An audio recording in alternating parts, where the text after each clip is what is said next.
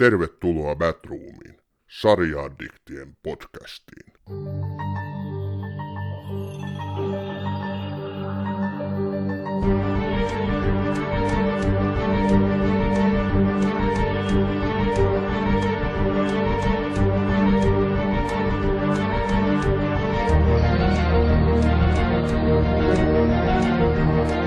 The Walking Dead on kulttimaineeseen noussut yhdysvaltalainen AMC-kanavan tuottama kauhusarja. Se kertoo apokalyptisesta maailmassa, jossa mystisesti alkanut zombiepidemia on tuhonnut Yhdysvallat ja todennäköisesti koko maailman. Elonjääneet joutuvat jatkuvasti etsimään uutta turvapaikkaa zombeilta, eli walkerseilta, joiksi he zombeja kutsuvat. Mutta samalla he joutuvat pakenemaan myös toisiaan. The Walking Dead-sarjan pääosassa on pieni ryhmä eri taustoista tulevia ihmisiä, heidän selviytymisensä sompeilta ja ennen kaikkea ryhmän jäsenten väliset henkilökemiat, ongelmat ja kohtaamiset muiden ihmisryhmien kanssa. Sarja perustuu Robert Kirkmanin luomaan samannimiseen sarjakuvaan. Sarja on erittäin suosittu. Parhaimmillaan sarjan jaksoja on Yhdysvalloissa seurannut lähes 20 miljoonaa katselijaa. Myös Suomessa sarja nauttii suuta arvostusta. Fox-kanavalla sarja on seurannut parhaimmillaan yli 100 000 katselijaa joka viikko. Foxin lisäksi sarjaa näytetään useilla suoratoistopalveluiden kanavilla. Katselijoiden lisäksi myös kriitikot ovat arvioineet sarjan yhdeksi kaikkien aikojen parhaista kauhusarjoista. Se on voittanut useita kansainvälisiä palkintoja, muun muassa kuusi Emmy-palkintoa. Sarja on näytetty vuodesta 2010 asti ja tällä hetkellä sarjassa on menossa jo yhdeksäs tuotantokausi, eikä loppu ole näköpiirissä. Mutta mistä The Walking Deadissä oikeastaan on kyse? Siitä keskustelevat Batroomissa tänään Sami Kangasperko sekä intohimoisena kauhufanina ja tutkijana tunnettu Yle X-toimittaja Sofia Tavasta. Hei, tervetuloa Batroomiin, Sofia Tavas. Aivan mahtavaa saada sut tähän mukaan. Hei, kiitos. Todella hauskaa päästä puhumaan tästä aiheesta. Ja meidän aiheenahan tänään Batroomissa on Walking Dead-sarja, missä mä itse olen ainakin todella kova fani. Mutta sitä ennen kuin mennään varsinaiseen aiheeseen, niin jutellaanpas hetki sinusta. Aa, ihanaa. mä oon ymmärtänyt, että sen lisäksi, että sä oot käsittääkseni intohimoinen kauhufani, niin sä olet myöskin kauhututkija, eli oot tehnyt maisterityösi eli gradun kauhusta. Haluatko kertoa siitä vähän enemmän? Menikö tämä ihan oikein tämä kuvaus? Joo, no siis äh, ehkä nyt vähän silleen jarrutella, että mä en nyt kutsuisi itseni tutkijaksi, vaikka mä oon tehnyt graduni josta, että se nyt kuitenkin oli vaan gradu, mutta, tota, mutta mä oon siis tutkinut kauhuelokuvaa ja varsinkin siis kauhuelokuvan äänikerrontaa, tämmöisten niin kuin pseudodokumentaaristen kauhuelokuvien äänikerrontaa, eli tämmöisten niin kuin paranormal activity Blair Witch Project-tyyppisten, niin niistä mä tein se mun graduni. Mä oon siis tuolta Turun yliopistosta valmistunut mediatutkimuksesta, ja siellä kävin semmoisen Susanna Välimäen ihan sairaan hyvän ääni- ja elokuvakurssin, ja samaan aikaan katoin Paranormal Activityn, ja sekosin sit siitä niin pahasti, enkä saanut moneen kuukauteen unta, että mä päätin, että ihan sama, että mä nyt ajattelen tätä niin paljon muutenkin, että, että mä nyt vaikka sitten teen tästä sen, mä tein ensin mun kandin siitä, ja sitten mä jatkoin sitä mun gradussa, että että oli jotain hyötyä sit niistä yön kauhuista. Tuohon pakko tarttua heti. Miten sä sekoisit siitä? Mikä siinä oli sellaista? No se oli jotenkin niin kuin, mä muistan kun se leffa tuli ja siitä oli aika kova hype päällä silloin, että tämä on nyt tosi kova. Ja sitä mainostettiinkin sillä tavalla, että siinä kuvattiin pelkästään niin kuin elokuvateatteriyleisöä ja niiden reaktioita. Ja sitten kun mä katsoin sitä leffaa, niin oli tietty, odotukset oli kovat, ja sitten se lähti käyntiin niin sille tavallisesti. Että se alkaa, alkaa semmoisesta, että Kate ja Maika kuvaa toisiaan semmoisella kotivideokameralla niiden kämpässä, ja se oli jotenkin niin sellaista turvallista ja lällyy, että mulla oli tosi semmoinen olo, että eihän tässä voi, niin kuin, miten tämä voisi ruveta pelottamaan mua jossain vaiheessa.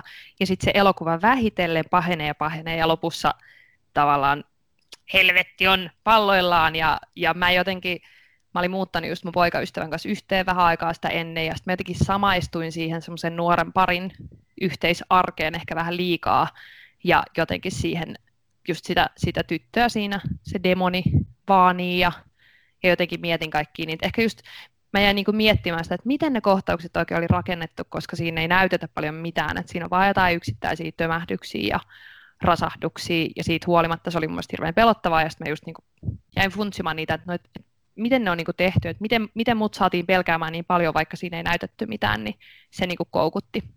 Ja sitten sä päätit tehdä gradun nimenomaan tähän äänimaailmaan niin kuin pohjautuen, niin miksi just äänimaailma?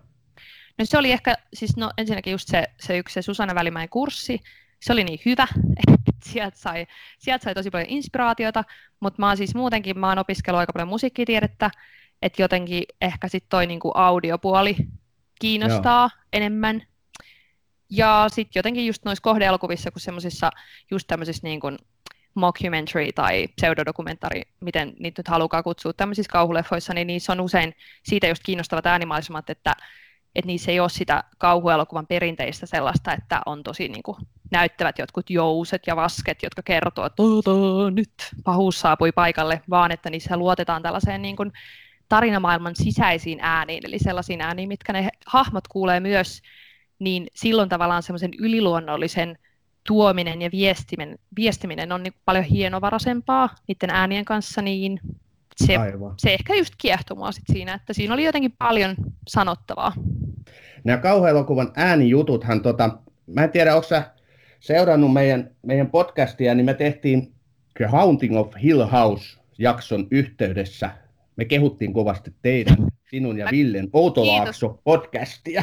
Kiitos, ja siinä kiitos, oli nimenomaan, mutta tota, tosiaan me viitattiin siinä teidän podcastiin ja nimenomaan tähän kauhuäänimaailmaan, mikä, mikä niin kuin munkin mielestä on erittäin keskeinen osa varsinkin kauhukenreissä, kauhuelokuvissa ja sarjoissa. Tota, milloin muuten teidän Outolaakso podcast sai alkuunsa? Vuosi sitten me ruvettiin suunnittelemaan sitä, kun me mietittiin vaan, että että molemmat haluaisivat tehdä jotain podcastia. Mä olin silloin jäänyt äitiyslomalle, joten mulla oli vähän niin kuin hirveästi ylimääräistä aikaa, kuten ei, eikä tossa lastenhoidossa niin paljon mennyt sitten. Ei vaan, siis oli ehkä vähän semmoista, niin kuin, teki mieli tehdä jotain niin kuin uutta, ja sitten me ruvettiin miettimään, että no mistä me vähän niin kuin kollektiivisesti tiedettäisiin tarpeeksi tai oltaisiin yhteisesti kiinnostuneita, niin, niin päädyttiin siihen, että no kauhu, sehän on itsestään selvää, että että mä oon siitä lukenut aika paljon ja, ja aina Villen kanssa katsottu niitä yhdessä ja puhuttu niistä tosi paljon. Silloin me ruvettiin suunnittelemaan sitä ja sitten just viime syksynä me nauhoiteltiin niitä jaksoja ja tehtiin sitä vähän niin kuin sinne tammikuun puolelle ja sitten me julkaistiin niitä keväällä ja sitten tota, samaan aikaan käytiin vähän yleisradion kanssa, eli mun, mun työnantajan kanssa neuvottelui siitä, että haluaisiko neuvostaa meiltä toisen kauden ja sitten tota, sen pitkällisen prosessin, prosessin päätöksenä sitten tehtiin toimeen kakkoskausi Ylelle, että me nautettiin sekin tuossa kesällä oikeastaan niin kuin elokuussa koko kausi ja sitä on tässä nyt sitten julkaistu syksyn aikana ja nyt se on sitten pihalla koko kausi.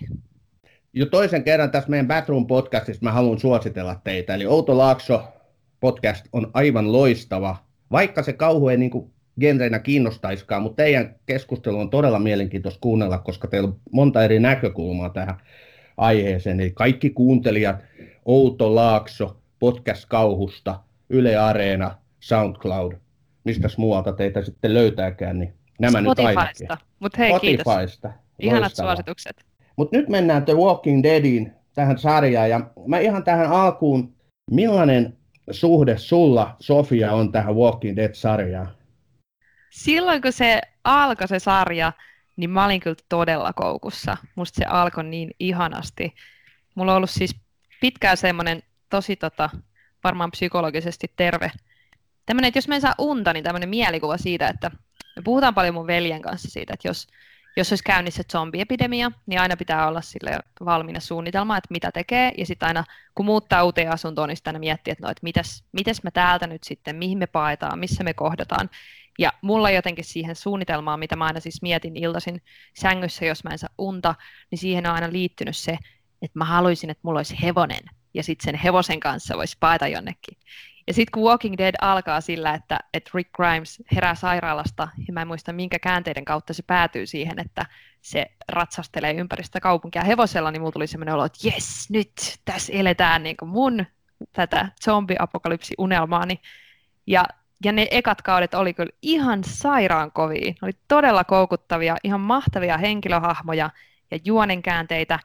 Ja mä en ole oikein, mä en muista niin mitään muuta sarjaa, jonka mä, jossa niin tavallaan se tykkäämisen aste olisi ollut niin vahva ja sitten lössähtänyt myöhemmin niin pahasti, kun sitten tosiaan nyt nämä kaksi vikaa kautta jäi kokonaan katsomatta, että siinä vaiheessa, kun Niiganin pesäpallomailla alkoi heilumaan, niin meikä päätti, että no niin, nyt riittää, että mä en Sulle riitti. Enää.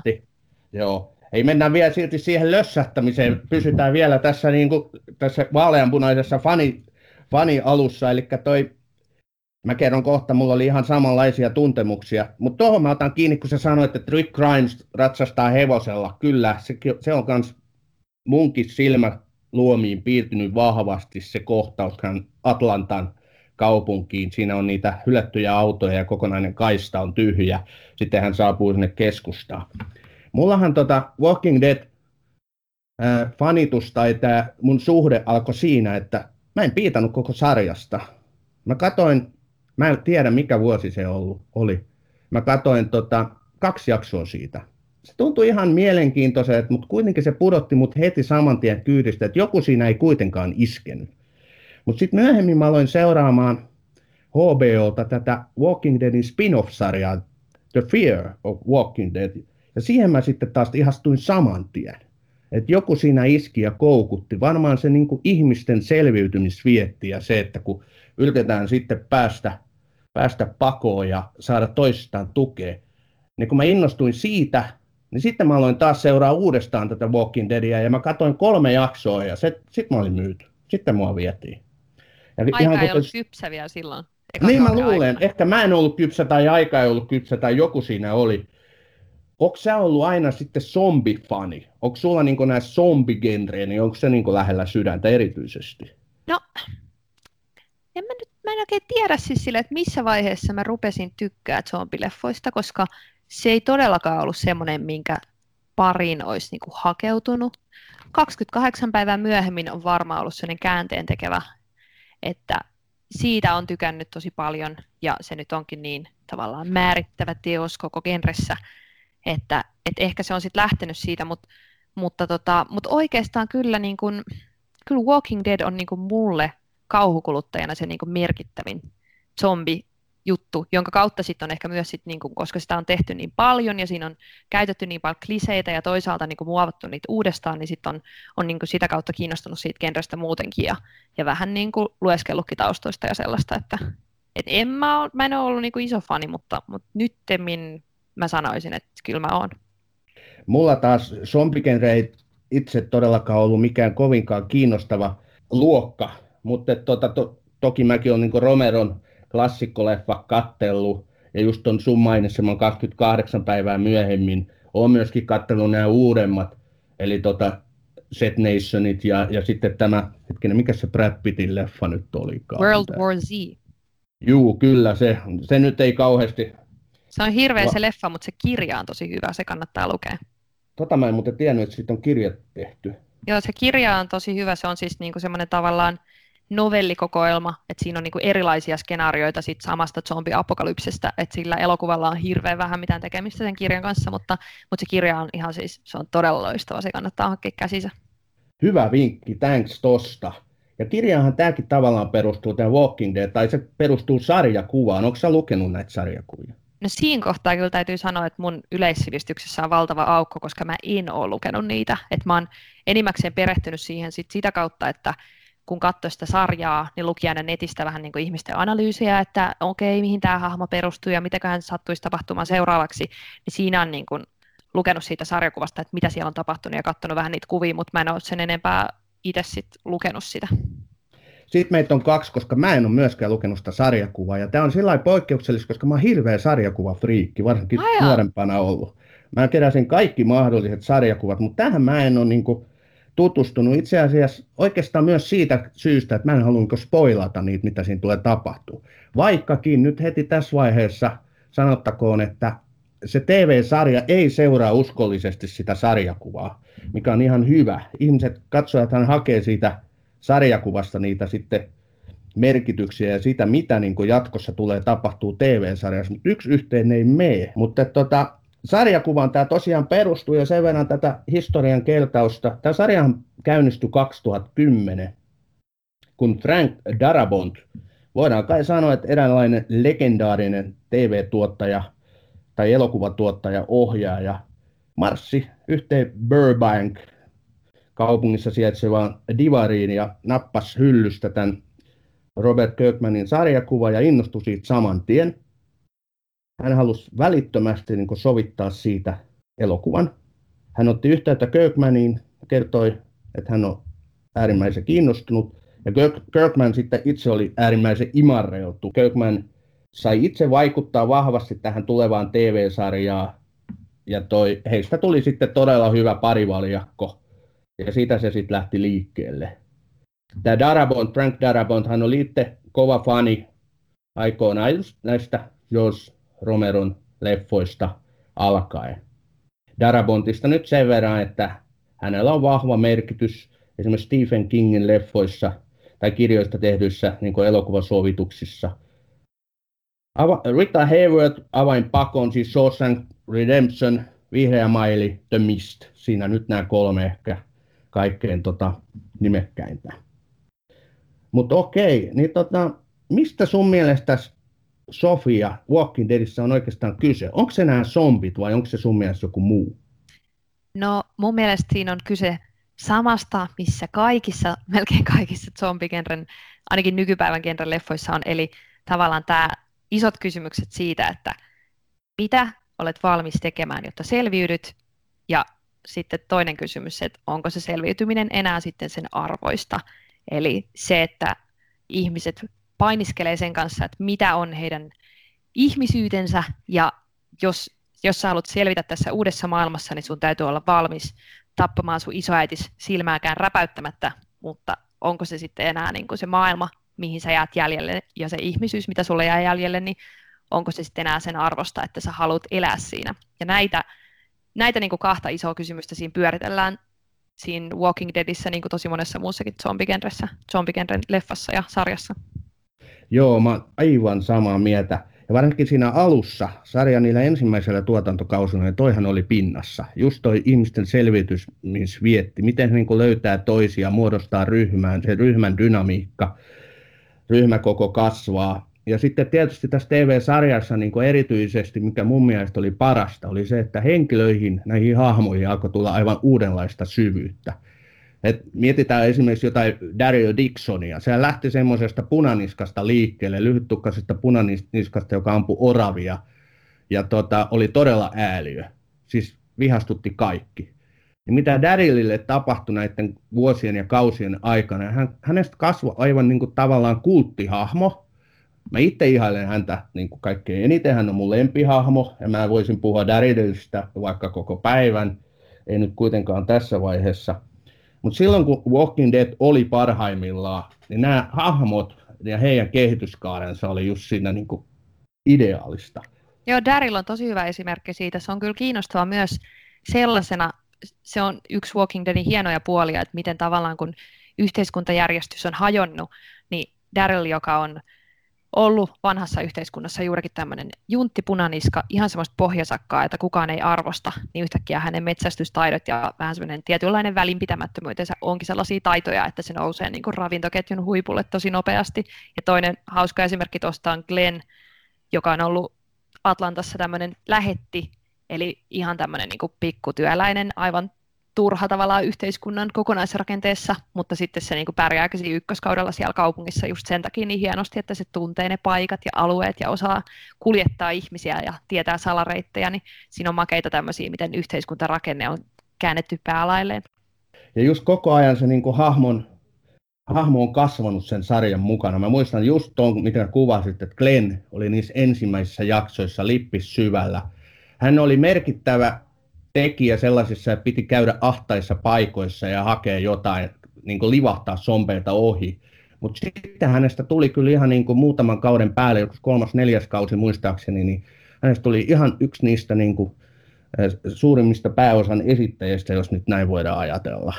Kyllä, ja sitten yksi hahmo, joka on pakko mainita, ja sen kehityskaari todella kiinnostavasti rakennetaan sitä Carolia, Joo, joka on ykköskaudelta kyllä. saakka mukana, ja se on ekalla kaudella tämmöinen pahoinpidelty vaimo, todella semmoinen hissukka, joka on vaan uhri, jota muut yrittää kantaa mukanaan. Ja sitten kun hänen lapsensa kuolee tosi dramaattisella tavalla, niin se menee ihan ihan sekaisia semmoiseen myllerrykseen siitä just, että etsii sitä motivaatiota, että miksi tässä maailmassa pitäisi enää elää, ja sitten mitä niin pidemmälle mennään, niin sitä enemmän Carol sekoo, ja sitten tulee semmoinen pahin niin kuin, psykopaatti survivalisti, joka ampuu lapsia ja, ja tota, puhuu vaan siitä, että miten kamala paikka maailmaa ja se on hirveä taistelija ja loistava, loistava muutenkin ampumaan ja tappamaan zombeja ja sellaista, että siitä tavallaan semmoisesta heiveröisestä pikkumummelista, niin siitä kasvaa semmoinen jopa niin kuin, kun on antisankari, pelottava, pelottava mummo.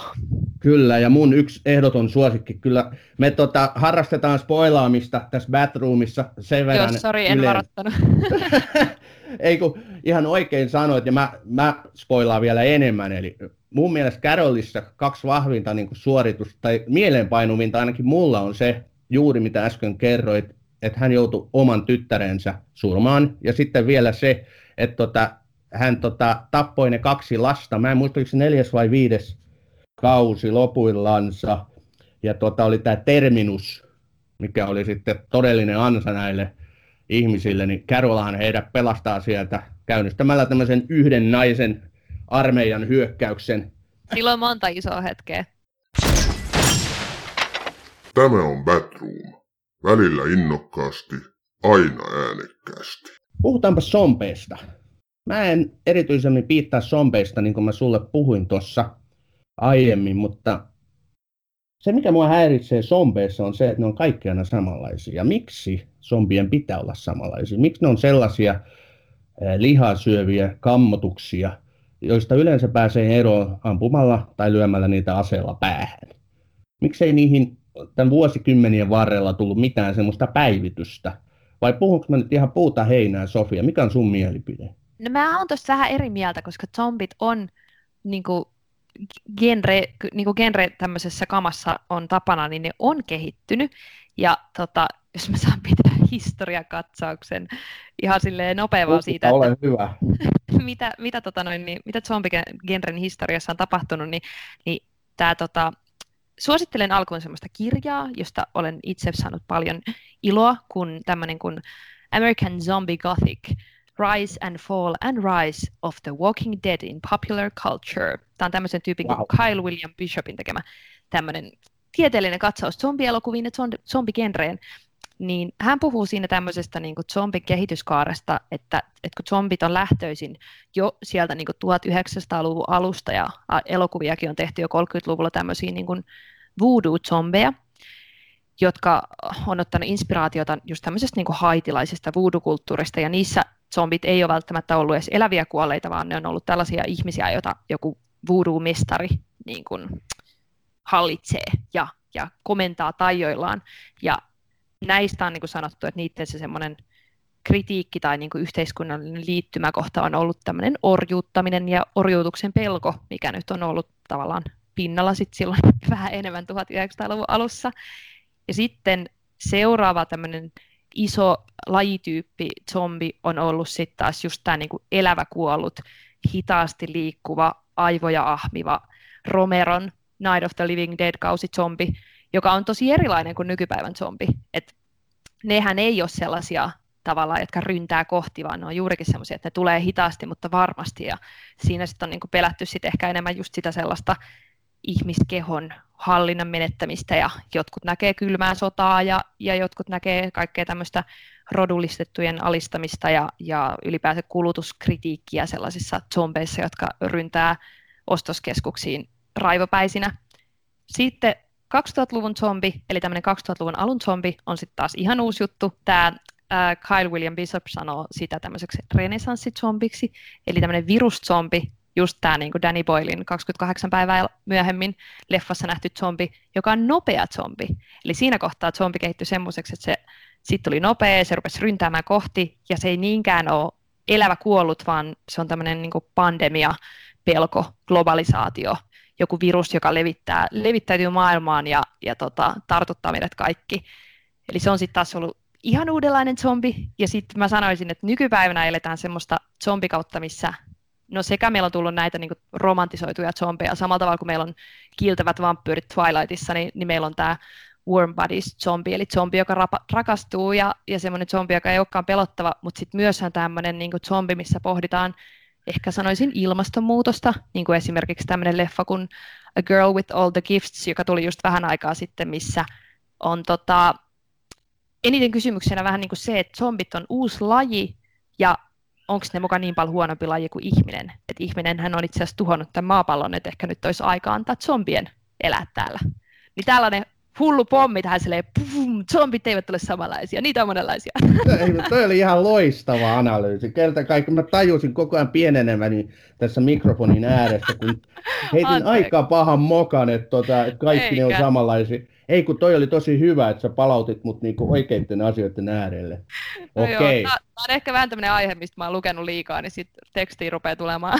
Ei kun pistä väikkäriä pystyy. Toihan oli niin loistava analyysi, että siitä sai sähkiä väitöskirjan tehtyä.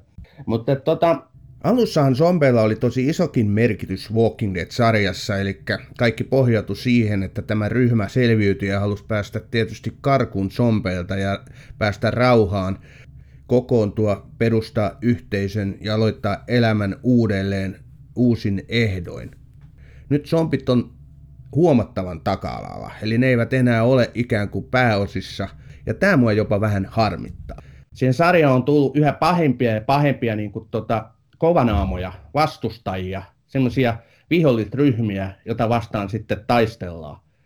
Viides, viides kausi vai neljäs kausi, kuvernööri se toimi vielä loistavasti silloin. Siihen tuli myöskin uusia niin kuin, hyviksiä, eli tota, tähän Rick Grimesin ryhmään tuli uusia todella kiinnostavia hahmoja, muun muassa Michonne, eli nainen, joka heiluttaa samurai-miekkaa, yksi parhaista hahmoista tässä myöskin. Ja kuvernööri oli aidosti mielenkiintoinen vihollinen, vastustaja. Mutta sen jälkeen se on jäänyt niin pyöriin paikalleen tämä kun nämä zombit siirtyi vähän taka-alalle ja sitten tuli näitä ihmispahiksia heidän tilalleen, niin siinä kohtaa se sarja alkoi sitten jo nyrjähtää. Se lähti vähän huonoon suuntaan. Vai mitä mieltä sä olet? No joo, siis mä oon ihan, ihan samaa mieltä tosta ja, ja jotenkin se just, varsinkin kun mä, mä nyt tässä vähän ennen tätä, kun ruvettiin nauhoittaa, niin kattelin noita, että mitä tapahtuikaan missäkin kaudessa, kun hiukan on mennyt itselläänkin niin sekaisin, niin jotenkin se, että ehkä se on just se, niin että kuuden, kuudes kausi oli vielä niin kuin viimeinen semmoinen, missä oli joku semmoinen uusi taso, mille mennä. Et ykköskaudella, kun tavallaan ryhmä menee kasaan, esitellään niin ne tärkeimmät henkilöhahmot, silloin vielä oli tavallaan mahdollisuus siitä, että tähän hommaan löytyisi parannuskeino. Ja ykköskauden se niin teema oli, oli se, että miten tämä parannetaan tämä tauti, miten me päästään takaisin siihen yhteiskuntaan. Ja ykköskausi loppuu siihen, että tiedekeskus, missä piti olla ne kaikki vastaukset siitä taudista, räjähtää ja salaisuus, joka on paljastunut, on se, että mitään parannuskeinoa ei ole. Kaikki ihmiset on itse asiassa saanut tämän tartunnan ja, ja me ei tulla niin kuin, pääsemään tästä taudista eroon. Sitten kakkoskaudella ne on siellä farmilla Joo, kyllä. Kuuluisan Herselin farmilla, joo. Kuuluisa kamala Herselin farmikausi, jossa itse asiassa musta on mielenkiintoista. Tästä on siis sanottu, että se tuli samaan aikaan, kun tota Mad Men alkoi pyöriä AMCllä. Ja sen takia se kausi on niin huono, että kaikki rahat pistettiin Mad Meniin ja noille ei ollut varaa laittaa zombeihin, zombeja enää sinne kaudelle, koska zombit on kaikkein kalleimpia, koska sun pitää maskeerata ja käyttää paljon rahaa joukkokohtauksiin. Niin sen takia yhtäkkiä kakkoskausi Walking Dead on pelkkää semmoista draamailua. Ja. Aika mielenkiintoinen pointti. Mä en ole tota hoksannutkaan sitä, mutta mä tykkään kyllä siitä kakkoskaudesta. Eikä, Var... sä oot ainoa. Joo, joo, ihan, se on älyttömän hyvä. Siihen tulee, siihen tulee taas kerran niin kuin uusia hyviä hahmoja, Maggie, Herschel ja Beth. Ja tota, lopussa sitten Mission. Ja toi, siinähän on just se hyvä, se mikä tässä tekee niin kuin tässä sarjassa myöskin hyvän, mennään siihen kohta, niin on se yllätyksellisyys. Että kukaan näistä niin sanotuista pääosan esittäjistä eivät ole turvassa. Just ja Shane, Shane, joka oli yksi näistä kantavista hahmoista siinä ykköskaudella, niin mitä hänelle tapahtuu kakkoskauden lopussa, ei nyt kerrota sitä kovinkaan tarkkaan, mutta merkityksellisiä asioita. Niin sen takia kakkoskausi on mulle jäänyt mieleen. Mä pidän Kyllä, siis siinä, siinä on mahtavia kohtauksia, mutta siinä on kyllä ihan liikaa myös sitä farmielämää. Ja siinä, no, siinä kaudella mä sanoisin, että se niin iso teema onkin just se, että mennään farmille, vähän niin kuin esitetään, että kyllä me voidaan tästä ruveta rakentamaan vielä samanlaista yhteiskuntaa, mikä meillä oli ennenkin. Eli niin kuin maanviljellään, ollaan sille chillisti jossain farmilla, ja sitten kausi loppuu siihen, että paljastuu, että ei todellakaan. Ihmisyys sellaisena, mitä me ollaan tunnettu, se on mennyttä. Me ei voida olla mitään viljelijöitä, meidän täytyy olla taistelijoita, ja seuraavalla kaudella ollaankin sitten vankilassa, ja Rikin vaimo kuolee synnytyksessä, päähenk- koko sarjan päähenkilö rupeaa tavallaan menettämään sitä inhimillisyyttä ja se sekoilee ja, ja siitä ei oikein tiedä, onko se hyvis vai pahis. Ja sitten vähitellen neloskaudella, vitoskaudella ne hahmot kehittyy siihen suuntaan, että ne ymmärtää sen, että okei, että me voidaan olla ihmisiä, mutta meidän täytyy myös olla tappajia. Ja sitten ne kohtaa esimerkiksi täällä Alexandriassa sellaisia ihmisiä, jotka ei ole vielä ymmärtänyt tätä, ja ne ei tule selviytymään uudessa maailmassa, koska ne ei ole tarpeeksi pahiksi. Ja sitten ne kohtaa esimerkiksi siellä Terminuksessa, joka on tämä tota, missä on näitä kannibaaleja, niin kohtaa semmoisia tyyppejä, jotka on taas mennyt vähän niin kuin liian pitkälle siinä, että okei, no ei ole ihmisiä enää ollenkaan, että ne niin kuin teurastaa muita ihmisiä kuin jotain karjaa. Ja sitten mun mielestä päättyy just siihen, että ne on siellä Alexandriassa, ne on taistelusta hirveää kuvernööriä vastaan, ja ne on niin kuin päätynyt sellaiseen tilanteeseen, että okei, että täällä me voidaan elää, tämmöistä uusi elämä on, meidän täytyy olla kovia tappajia, mutta me ollaan kuitenkin myös pehmeitä, pidetään toisistamme huolta, tällaista on uusi ihmisyys. Niin sen jälkeen, kun siinä on käyty tavallaan kaikki nämä vaiheet noissa eri kausissa läpi, niin sitten se juoni pysähtyy paikalleen. Enää ei ole Joo. tavallaan sitä uutta leveliä, mihin viedä sitä ihmisyyttä. Ja sitten tässä käy just niin kuin sä sanoit, että sitten tulee aina vaan niin kuin joku vielä kauheampi pahis ja vielä kauheampi pahis. Mutta kun sitä isoa kysymystä ei oikein ole enää mitä käsitellä, niin silloin se koko homma vaan polkee paikallaan osuit just naulan kantaa ja sitä kun on lukenut niin sarjasta, sarjasta paljon ja lukenut näitä arvioita ja arvosteluita, niin tähän kohtaan se aina törmää. Eli silloin kun tämä selviytyminen loppui, ihmisyyden niin mittarit oli jo käyty ikään kuin läpi, ne oli, se oli tullut jo tiettyyn vaiheeseen, ja siitä ei enää päästy niin eteenpäin, niin siinä kohtaa loppui myös kiinnostavuus. Nyt on tehty yhdeksän kautta, tai on yhdeksäs kausi menossa, kun tätä lähetystä tehdään, niin yhdeksäs kausi jäi Suomesta, on jäänyt juurikin niin tuota mid-season finalin jälkeen tauolle ja jatkuu taas tuossa helmikuussa. Et tota, jotenkin tässä nyt pahasti sitten poljetaan paikalla. Mikä näistä, äsken kerroit hyvin näistä sarjoista tai näistä kausista, niin mikä sulla, sun mielestä sitten on paras tähän mennessä? Hmm, mikäköhän olisi paras? Tykkäsin todella paljon ykköskaudesta, eli ihan vaan niin kuin siitä, että kun lähdettiin liikenteeseen. Siinä oli paljon tosi hienoja juttuja mutta tota, vaikea sanoa semmoista lempparia sit muuten. Kyllä, no se kolmos, neljäs kausi, kuvernööri, kaikki tämä, kun Mission on jo kehissä, niin ne on kyllä ihan loistavia juttuja. Siinä on todella kiinnostavaa se rakentelu just siinä, että minkä takia tämä meidän päähenkilö Rick on sitten niinku hyvis ja tämä kuvernööri jolla on yhtä lailla niin kuin porukka, josta se pitää huolta, niin miksi hän on sitten pahis? Missä Joo. etitään siinä sitä tasapainoa? Enkä, enkä mä tiedä, se sarja ei myöskään osoita mitenkään hirveän selvästi sitä, että kuka tässä nyt on oikeassa. Mutta ehkä just sillä kaudella lempparikohtauksia, vaikka se kuinka Michon puhkoo kuvernöörin silmän tai, tai muuta, niin ne on kyllä niitä lemppareita. Kyllä se, se tuntuu musta aina hyvältä, kun nämä päähenkilöt pääsee jollain tavalla turvaan ja rupeaa rakentamaan siellä sitä elämäänsä uudestaan. Et, et sellaiset, just nämä kaudet, missä ne hiimailee sitä rautatievartta ja etsii terminusta, niin, niin se on jotenkin aika puuduttavaa Joo. Kamaa. Mä tota, itse pidän sitä neloskauten, neloskautta itse asiassa parhaampana. Mun mielestä silloin tultiin tavallaan tämmöisen high peak vaiheeseen. Silloin se sarja oli suosituimmillaan, myöskin niin kuin henkilökohtaisesti mä arvostin sitä silloin eniten.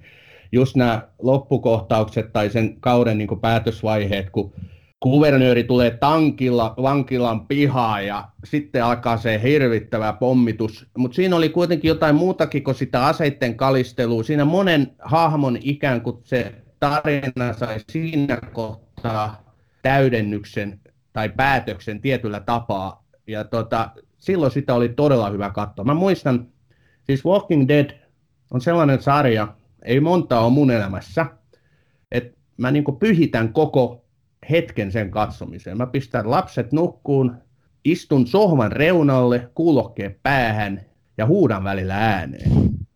Ja siinä, niin kuin, siinä neloskauden loppupuolella olisi niitä, niitä kohtauksia, kun oikeasti huusin ääneen. Siinä on oltava niin varuillaan. Se sellainen yllätyksellisyys, että, niin kuin yhtäkkiä siinä neloskaudella lopussa, niin Herseriltä lähtee henki. Mä ajattelin, että ei ole todellista. Se oli yksi mun lemppareita siihen siinä määrin. Ja sitten mä aloin oikeasti pelkää, mitä Darylille ja kumppanille sattuu. Mutta sitten taas niin myönteisessä valossa mä muistan sen hetken, kun Daryl nimenomaan tulee siihen vankilaan auttamaan Rikiä ja kumppaneita kuvernööriltä ja katsoo vaan Rikiä silmiin, ei sano mitään siitä.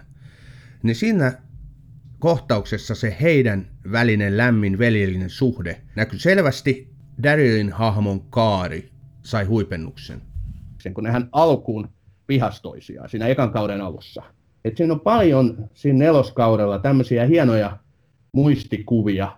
Kyllä, ja, ja siinä kohtaa oli vielä just tämä mahtava vaaran tuntu siitä, että vähän just. sama kuin Game of Thronesissa, että kuka tahansa hahmo voi kuolla milloin tahansa, ja sen takia sä oot niin jännittyneenä seuraamassa sitä, että kun ei tiedä yhtään, että koska se Daryl delaa, mutta nyt kun sarja on niin huippusuosittu ja kaikki tietää ne lempparihahmot, että Daryl on esimerkiksi niin iso, ja mä luulen, että Michonne on toinen sellainen, ne on niin suosittuja, että niitä ei voida tappaa pois. Ja Joo. sen takia se jännitys on tavallaan pudonnut siitä myöskin tosi paljon. Että tietää, että, niinku, että ei noille hahmoille tule käymään mitään, tai jos käy, niin sitä tullaan niin kuin pohjustamaan ja mutustamaan niin pitkään, että siinä vaiheessa, kun se lopullinen kuolonisku sitten tulee, niin kaikki on jo täysin kyllästyneitä tähän asiaan, just niin kuin kävi Glenille esimerkiksi. Se on tota, juurikin näin, että tämän sarjan antikliimaksi mä koin siinä kohtaa, kun oli tämä kuudennen kauden loppukohtaus. Nikan heiluttaa pesäpallomailaa. Se on itse asiassa se nimenomaan jakso on hyvä.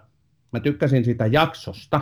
Sitä oli koko Pirskatin kausi odotettu, että se Niikan nyt vihdoinkin tulisi. Sitä oli niin kuin pommitettu, puffattu markkinoitu sisään koko sen kauden ajan ja ei tuu, ei tuu, ei tuu. Se oli niin kuin väsynyt siihen odottamiseen. Ja sitten kun hän vihdoinkin astuu siitä matkailuautosta ovesta ja pitää sen puheensa ja teurastaa jonkun, jota ei näytetä, niin se cliffhanger, ja piti odottaa sitten seuraavan kauden alkuun, että vihdoinkin selviäisi, kenet hän oikeasti tappoi, niin se oli antikliimaksi.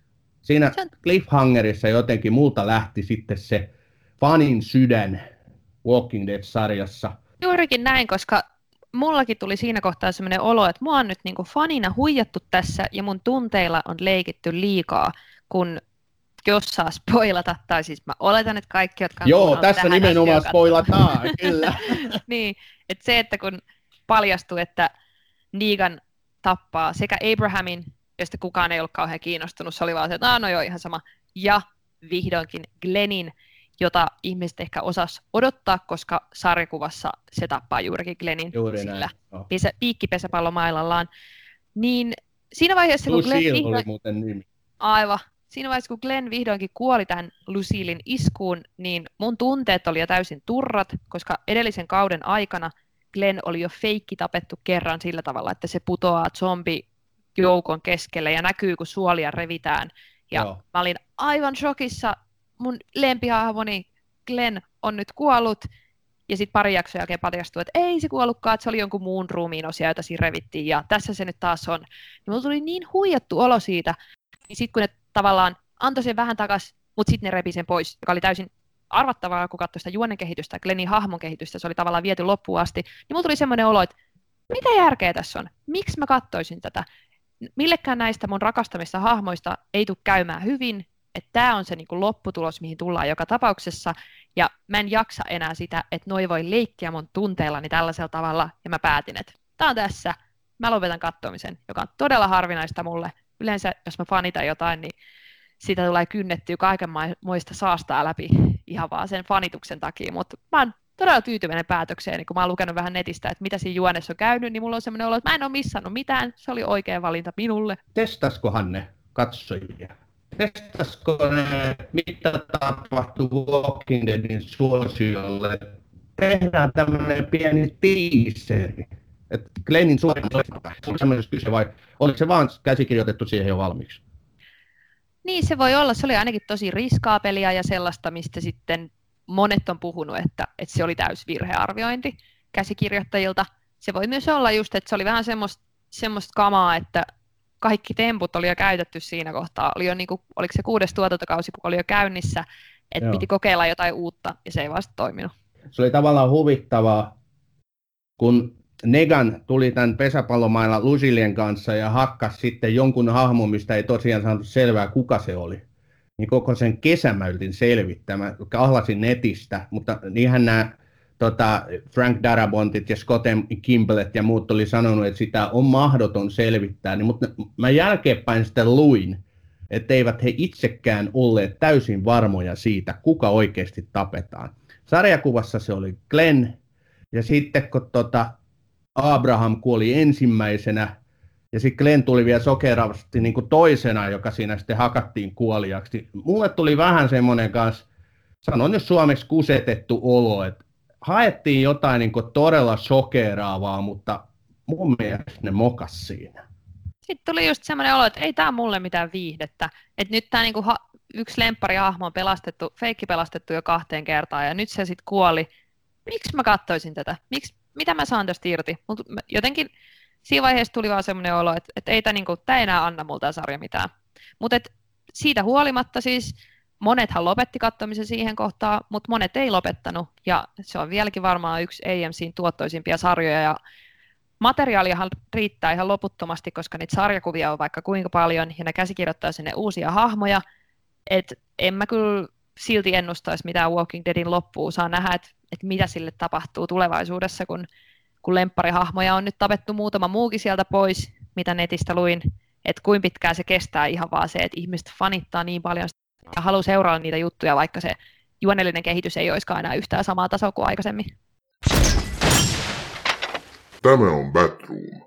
Välillä innokkaasti, aina äänekkäästi. Me ollaan Batroom podcastin tämänkertaisessa jaksossa puhuttu The Walking Dead-sarjasta. Ja tuossa puhuttiin jo faniudesta ja sarjan suosiosta.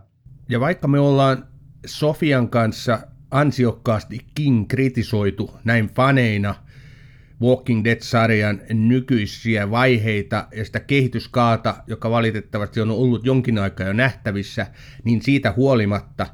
Tämä on huippusuosittu sarja. Parhaimmillaan on ollut yli 15 miljoonaa katsojaa per jakso. Suomessakin, kun Fox-kanava tätä näyttää, niin parhaimmillaan 110 000, joka on Fox-kanavan ennätys. Suosiota voi monella muullakin tapaa mitata. Mua huvittaa nämä someen syntyneet ryhmät. Esimerkiksi tuota Daryl Dixonilla on oma faniryhmä siellä, että If Daryl Dies, We Riot-ryhmä, ja mäkin kuulun siihen. Sen lisäksi tässä on, mä en tiedä onko tämä kovin yleistä, mä halusin sulta kysyäkin, kun tässähän on tässä sarjassa sellainen Talking Dead-sarja, joka aina esitetään kunkin Walking Dead-sarjan jakson jälkeen, ja siinä Talking Dead jaksossa tai sarjassa sitten käsitellään siinä jakson tapahtumia. Siellä tulee vieraita, vierailevia näyttelijöitä ja muita ja, ja käydään läpi näitä, tätä tarinaa, niin onko tämä yleistä, että joku sarja on niin suosittu, että se saa rinnalleen tämmöisen sitä analysoivan sarjan? No mä en itse asiassa, tämä on ollut mullekin uusi konsepti, ja tota, musta se on ollut tosi hauskaa, kun ex Foxilla ne on näyttänyt niitä Talking Deadia myös siihen Joo, perään. aiemmin näytti, nykyään ei enää. Niin, se on siis niinku, mä en tiedä kuin yleistä toi on Jenkeissä sarjojen kanssa, mutta mulle tämä oli siis myöskin niinku uusi konsepti. Ja tykkäsin kyllä tosi paljon. Mä oon katsonut paljon niitä Talking Deadia silloin aikanaan. Ja sitten samanaikaisesti ne on ollut just jotenkin silleen, ne oli jotenkin mahtavia just siinä, että, että esimerkiksi sinne sitten aina tuli vieraaksi, jos joku tärkeä hahmo tapettiin, niin sitten se oli niinku sen jakson jälkeen siinä Talking Deadissä, että ensin on ihan shokissa, että Aa, toi no. hahmo kuoli, ja sitten sen jälkeen se tulee sinne vieraaksi ja saadaan niinku yhdessä purkaa sitä traumaa ja sanoa ne hyvästit. Mutta sitten samanaikaisesti se on myös ollut vähän sellainen spoileri, koska silloin kun tämä esimerkiksi tämä Glennin feikkikuolema tuli, niin kaikki tiesi, että ei se kuollut oikeasti, koska se ei mennyt Talking Dead vieraaksi. Ai se olisi ollut sit siinä. Että okay. just tämmöisiä, se on, se on mielenkiintoinen semmoinen niin just se, miten se risteytyy se todellisuus ja se sarja ja näyttelijät ja hahmot ja muuta. Et mä oon kyllä tykännyt siitä tosi paljon. Joo. Mä muistan kattoneeni sen, kun ne haippas sen Niiganin pesäpallomailla ottelun jälkeen koko sarja, niin kuin, siis koko tiimi, näyttelijät ja kaikki oli sitten Talking Deadissä ja siellä myöskin niin kuin Jeffrey D. Morgan, eli Neganin näyttelijä, tuli ensi kertaa sitten niin kuin Framille ja sitä jaksoa ja hänen niin kuin roolia ja kaikkea käsiteltiin siinä. Et siinä oli oikein haippi sen jälkeen mä en kyllä sitä Talking Deadia seurannut. Suosio on kova, mutta nythän nämä on, jos, jos niin numeroilla mitataan, niin lähtenyt alaspäin. Et, et tota, mä kattelin, nämä on nyt Wikipedia-lukuja sitten, vielä kahdeksannen kauden ensimmäinen jakso, niin 17 miljoonaa katsojaa, mutta nyt tota, yhdeksännellä kaudella noin 5 miljoonaa per jakso. Että onhan nämä niin kuin lukujenkin valossa tultu vähän alaspäin. Mutta eihän tämä loppumassa ole, niin kuin sä sanoit. Tässä on nyt suunniteltu, että AMC-kanava aikoo jatkaa Walking Dead ainakin 10 vuotta. Ja se, että tämä ei jää tähän yhteen tai nykyään kahteen sarjaan, vaan tämä universumi on tulossa lisää. Elokuvia ja sarjoja, joita näytetään sitten TV-kanaville ja suoratoistopalveluita. Mitä tarkempia suunnitelmia ei ole vielä paljastettu, mutta aika kahjolta tämä kuulostaa, vai mitä mieltä sä oot? No en mä tiedä, siis tosta just, siitä voi olla niin montaa mieltä.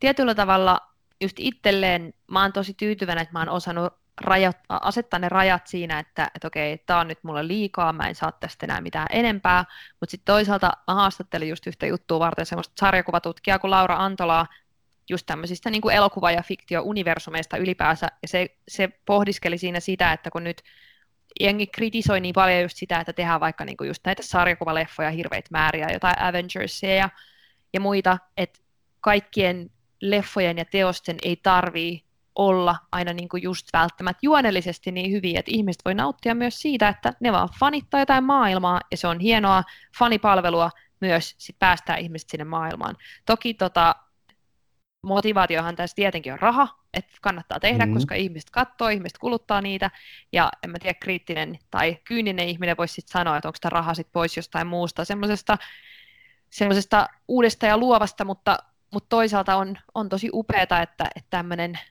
NS-marginaaligenre kuin zombi-sarjakuva on nyt yhtäkkiä noin äärettömän suosittu, että et jotenkin ei, ei siitä oikein voi sanoa, että onko se hyvä vai huono vai, vai mihin se niinku päätyy, mutta et en mäkään kyllä usko, että tota rahasampoa tullaan mitenkään pistämään pois päältä pitkää aikaa. Mutta ehkä se, ehkä se voi johtaa myös siihen, että joku niistä spin-offeista sit tuo jotain uutta tähän genreen, tai siinä sanotaan jotain, että jos tehdään hirveän paljon, niin kyllä sieltä, sieltä sen huononkin seasta voi puristua joku timantti esille, että toivotaan vaan, että, että me saadaan joku uusi Darylin kaltainen hahmo tai, tai jotain tämmöisiä juonenkäänteitä jossain toisessa sarjassa. Niinpä, kuule sitä mä odotan. Sä olit kova luokka fani, osasit lopettaa ajoissa, päätit, että tämä oli nyt tässä. Ei ole mitään tarjottavaa enää mulle. Mutta minä sen sijaan kuule edelleen jatkan uskollisesti, hakkaa välillä päätäni seinään ja kirjoan ääneen, että miksi, miksi näin, mik, miksei tässä sitä ja miksei tässä tätä. En enää istu sohvan reunalla, en enää niin kuin pyhitä päivää Walking, Dead, Walking Deadille, vaan ihan siellä makaan siellä sohvan sy- syvyyksissä ja katson sarjaa, joka nyt ei ole kovin merkityksellinen, mutta on se keskimääräistä parempaa ajanvietettä kuitenkin. Mikä siinä? Kyllä mäkin odotan, että ehkä tässä vielä lähitulevaisuudessa tai tulevilla kausilla jotain uutta saada, saa nähdä. Onhan nyt tässä muuten ysikaudella nämä Whispersit tulleet ja jotain lupauksia näillä on nyt antaa tälle sarjalle. Et ehkä sitten sit muodostuu jotain kivaa. Niin mäkin luin tästä, että ne on zombeja, jotka puhuu, vai mitä ne onkaan? Joo, kyllä. Mä halusin, mä melkein pilasin sen elämyksen itseltäni ja menin katsomaan tuota, noin spoilerisivustoita, mutta sain pidettyä itteni kurissa. Tämä on Batroom. Välillä innokkaasti, aina äänekkäästi. Tässä kohtaa olisi varmaan aika hyvä pistää Batroomin tämänkaltainen jakso pakettiin. Meillä on perinteinen suositusosuus, ihan niin kuin teilläkin on siellä Outolaakso podcastissa. Onko sulla, Sofia, jotain, mitä sä haluaisit suositella? No mä oon heittänyt tuossa nyt parit kirjat, jotka on kyllä hyviä, näin niin kuin jos zombigenre kiinnostaa. Ja sitten mä ajattelin, että okei, otetaan loppuun vielä jotain ihan muuta. Mä pelaan itse tosi vähän kauhupelejä, koska jotenkin musta tuntuu, että ne pelit menee niin kuin vielä enemmän kuin elokuvat sillä tavalla ihon alle, että mä en pysty vaan tekemään sitä päätöstä, että mä kävelytän mun hahmo jonnekin pimeään huoneeseen, missä mä tiedän, että, että pahat asiat odottaa, mutta semmoinen tosi turvallinen ja hauska peli, missä ei tarvitse itse tehdä niitä päätöksiä, on tämmöinen zombipeli kuin House of the Dead, joka on siis tämmöinen niin sanottu on-rails-peli, eli sellainen, missä tota, kamera kulkee pelaajasta riippuvatta, eli kamera, kamera menee vähän niin kuin raiteilla eteenpäin koko ajan. Juna puskuttaa eteenpäin ja asioita tapahtuu, mutta mä saan olla siinä agentti, joka ampuu niitä zombeja, eli saa tähtäillä ruutua ja ampua aina, kun zombi tulee näkyville, niin se oli, se oli sellainen niin turvallinen ja hauska, tosi viihdyttävä, ja toimii myös tälleen hyvin kaksinpelinä, että, että jos, jos tykkää esimerkiksi niin tästä, tästä tota Nintendo Duck Huntista, niin vähän samantyyppinen, mutta ehkä vähän monipuolisempi, semmoinen kuin House of the Dead. Sitä suosittelen. Loistava. Onko toi muuten pleikkari alustalla pelattava vai mikä se on? Apua. Milläköhän mä oon pelannut sitä? Se on joko, ei se mikään, Wii, mä oon pelannut Wiitä, ja sitten mä oon pelannut Pleikka 2. Tämä on siis kyllä vanha peli, mutta nyt täytyy sanoa, että menkää googlaamaan, koska siitä on, on aikaa. Googlesta löytyy vastaukset. Mä haluan taas sitten suositella aiemmin sanomaani tai mainitsemaani Fear of Walking Dead-sarjaa. Tai Fear the Walking Dead-sarjaa. Eli se on toi se, mikä sai mut innostua tästä pääsarjassa. Erittäin mielenkiintoinen. Ja siinä näiden henkilöiden syvyys on vielä siinä ympäristössä, että ne jaksaa kiinnostaa. Se on vähän eri tämmöinen näkökulma aihepiiriin kuin tällä isäntäsarjallaan, jos näin voidaan sanoa. Et tota, suosittelen sitä lämpimästi. HBOlta löytyy Fear of Walking Dead-sarja. Mä en ole itse katsonut sitä, mutta nyt kiinnostaa. Ehkä, ehkä siellä on sitten jotain sellaista, mitä mä oon kaivannut tuosta alkuperäisestä. Joo, kato kolme jaksoa ja tee päätelmä sen mukaisesti. Joo. Hei, kiitos tuhannesti vielä kerran Sofia Tavast, että tulit Batroomin vieraaksi. Kiitos, ihan mahtavaa päästä puhumaan zombeista, kun meidän Outolakso-podcastin Ville ei ole niistä niin innostunut, niin se ei ole suostunut tekemään zombijaksoa meille, niin, niin pääsin nyt purkamaan kaikkia näitä zombituntoja niin sun kanssa. Loistavaa. Ihan näillä sanoin myöskin, että Ossi Rajala, joka kanssa me tehdään tätä Bathroomia, hän ei nyt hyvän päälle ymmärrä eikä ole kans zombeista kiinnostunut. Ja, joten oli mahtava oli lottovoitto, että mä sain sut tänne. Hei, mitä Soutolaaksossa tapahtuu seuraavaksi? Mitä me voidaan odottaa sieltä rintamalta? No meillä on vähän tällaiset suunnitelmat käynnissä, että mitä kolmoskauden kanssa tehdään, millaisia jaksoja. Ehdottomasti ollaan tekemässä jatkoa, mutta, mutta ei nyt ihan ei varmaan siis tänä vuonna ainakaan, tota noin, niin, tai siis nyt nauhoitetaan, niin on 2018, niin ei nyt niin kuin jouluksi mitään uutta, mutta kyllä me ollaan uusia jaksoja tekemässä, että jos haluaa heittää esimerkiksi aihetoiveita, niin Facebookista löytää meidät Outo Laakso, sinne voi laittaa viestiä, että mistä haluaisitte kuulla, että me puhutaan kauhun saralla. Hienoa. Ja Facebookista löytyy myös Batroom.